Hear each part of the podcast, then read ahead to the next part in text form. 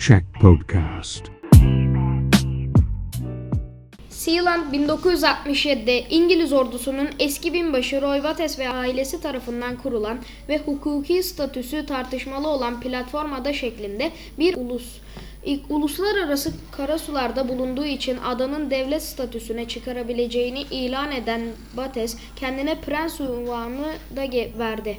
Ertesi yıl kraliyet donanması Roy'u adadan atmaya çalıştı. Ancak platformdan açılan uyarı ateşine maruz kalan askerlerin girişimi başarılı olmadı.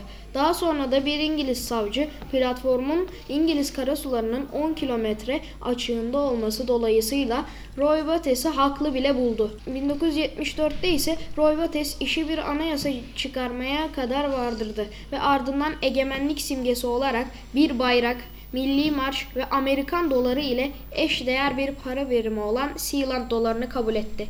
Sealand şu an Birleşik Krallık'tan ayrı bir şekilde hüküm sürmektedir. Sealand kendi futbol takımını yaratmış ve takımın Enfi Board üyesi gibi tanınmasını başarmıştır ve birçok tanınmayan ülke ile milli maç yapmıştır. Ülke Ocak 2007'de 10 milyon sterline satılığa çıkarılmıştır. 2012 itibariyle Sealand Online Casino projesiyle Prens ve ailesi ülke ekonomisini güçlendirmeye hedefliyor. Sealand'ın kurucusu Prens Roy Bates 9 Ekim 2012 tarihinde 91 yaşında son yıllarında Alzheimer hastalığına yakalanmış halde İngiltere'deki bir bakım evinde ölmüştür. Paddy, Roy Bates'in ölümünün ardından yeni prens, Prens Navy Mi- Michael Bates olmuştur. Efarda sen bu ülkelerde yaşamayı pek ister miydin? Ben açıkçası istemezdim Ben yani. de istemezdim yani. Ya ülkenin satılması yani biraz kötü bir durum. O yüzden Evet yani. Ülkenin bir sahibi olması. bence sen kendi ülkene geç. Burkina Faso Afrika kıtasının batı bölümünde yer alan denize kıyısı bulunmayan bir kara ülkesidir. Ülkenin sınır komşuları kuzeyden saat yönünde ilerlendiğinde Mali, Nijer, Benin, Togo, Gana ve Filiz sahili oluşturmaktadır.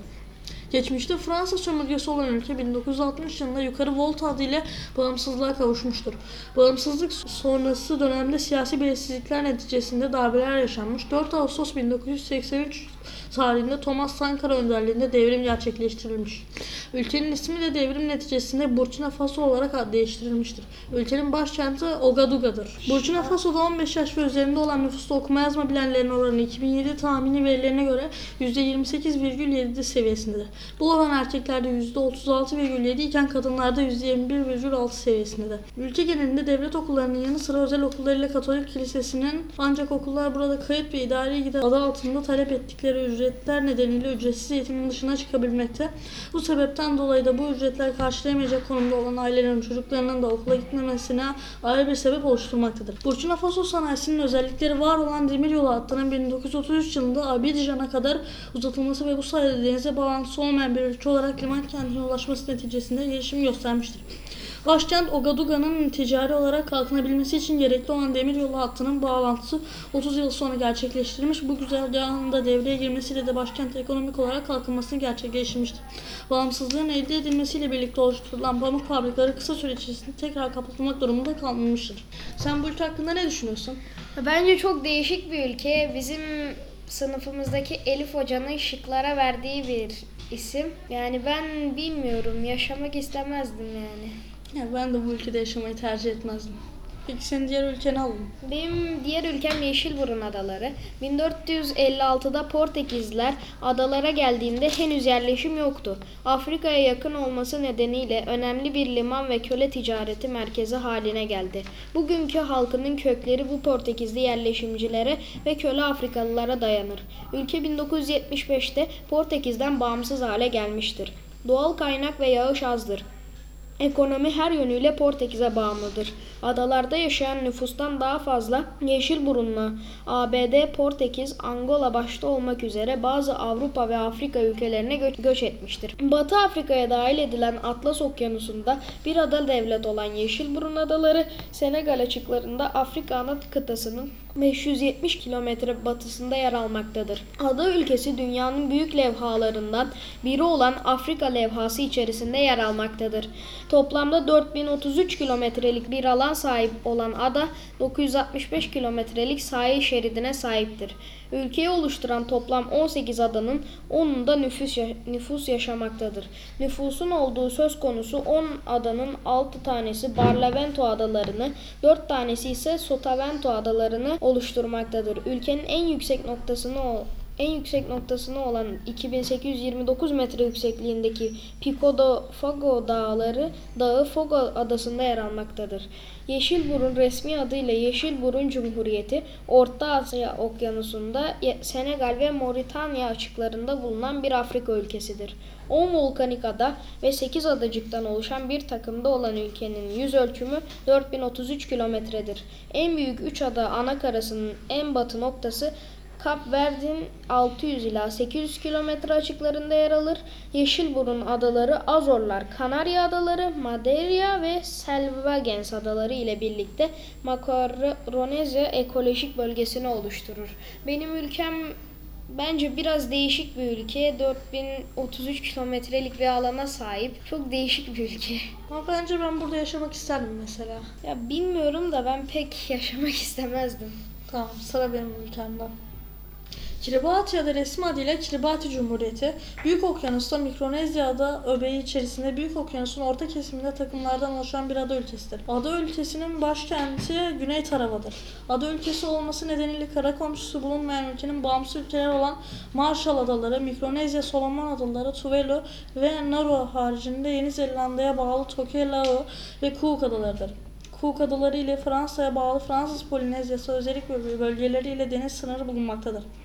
Kiribati'de eğitim ilkokuldan 6. sınıfa ve 3 ek sınıfın seviyesi için ortaokulda oluşan 6-14 yaşlar arasında ücretsiz ve zorunludur. 1998'de brüt birincil kayıt oranı %84,4 ve net birincil kayıt oranı %70,7 idi. Okul kalitesi ve eğitimin eğitime erişim kentsel alanlarda daha iyidir. İzole adalardaki küçük topluluklardaki okulların bakımı pahalıdır. Misyon okulları yavaş yavaş devlet ilk öğretim sistemine giriyor. Ülke genelinde zorunlu ilk ve orta öğretim öğrenimi 9 yıldır. 1970 yılına kadar 6 yıl olan zorunlu eğitim söz konusu yıl hükümet tarafından alınan kararları 9 yıla çıkartılmıştır.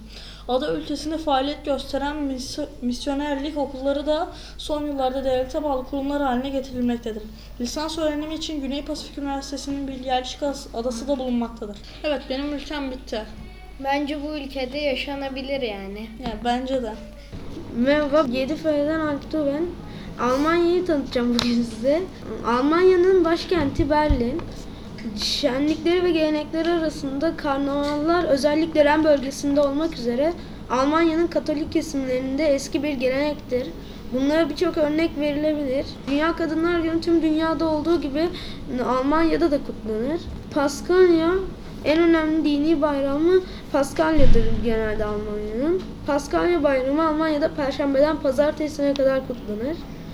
Geleneksel Ekim şenliği vardır. Almanya'nın Bavyera eyaletinin Münih kentinde her yıl Eylül ayının son günleri ve Ekim ayının ilk günlerinde düzenlenen iki hafta süren bir gelenektir bu.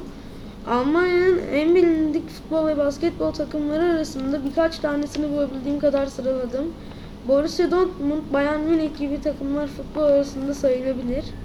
Basketbol olarak da Alba Berlin, Basketbol Löwer Braunschweig gibi birçok takım vardır Almanya'nın.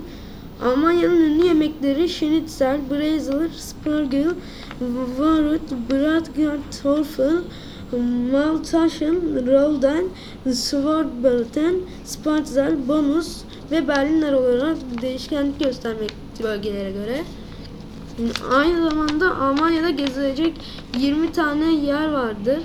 Ren Nehri, Köln Katedrali, Black Forest, Mercedes-Benz Müzesi, Berlin Duvarı Anıtı, Goethaus, Brandenburger, Burger Tor, Müze Adası, Minyatür Wonderland, Şansölye, Sahil ve Park Bamberg arasında bunlar en önemlileridir. Neuschwanstein Setosu, Marienplatz, Königse, Römer Meydanı, Rothenburg Out, Otter Tower gibi yerler de vardır. Aynı zamanda son olarak da Badens, Allianz Arena ve Rügen Adası bunların arasında gösterilebilir. Merhaba ben Ernesto. Ben de Brezilya'yı tanıtacağım. Brezilya, Güney Amerika'da yer alan kıtanın neredeyse bütün merkezini ve kuzeydoğu bölgesini kaplayan en büyük ülkedir. Başkenti Brezilya'dır. Brezilya bayrağında renkler bilinenin aksine ormanları ve madenleri değil eskiden görev yapmış kraliyet ailelerini simgeler.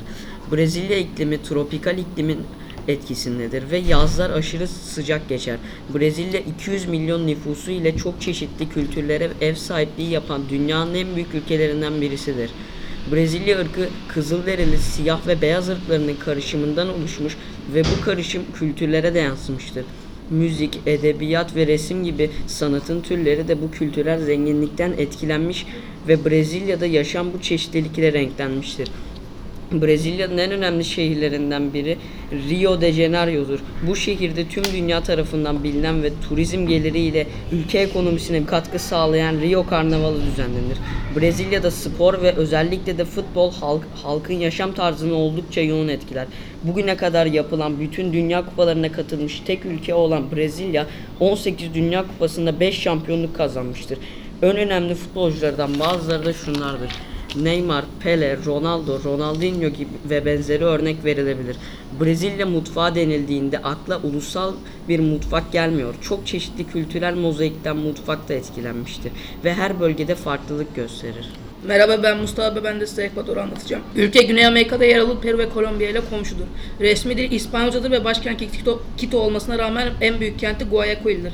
Ülke bağımsızlığını 1820'de İspanya Pinçinci Savaşı'nda yenerek kazanmıştır. Ekvador aynı zamanda İspanya'dan ilk bağımsızlık isteyen ülkedir. Ülkenin mutfağında ise tavuk, sığır ve domuz etinin yanında patates ve ıstakoz da bolca yer olur.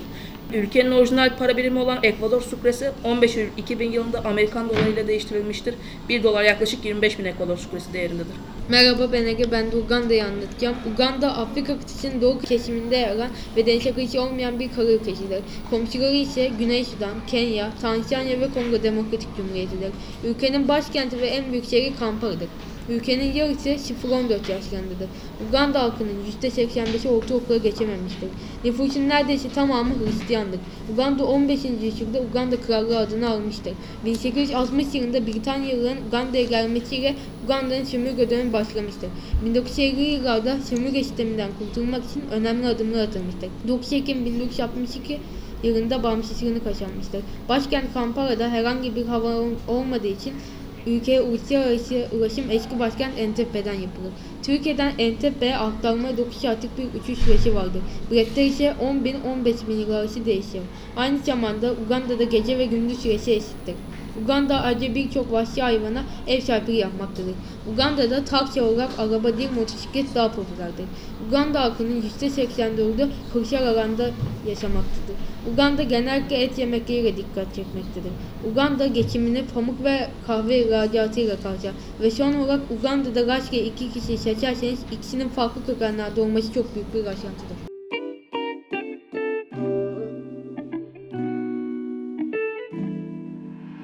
Check Podcast.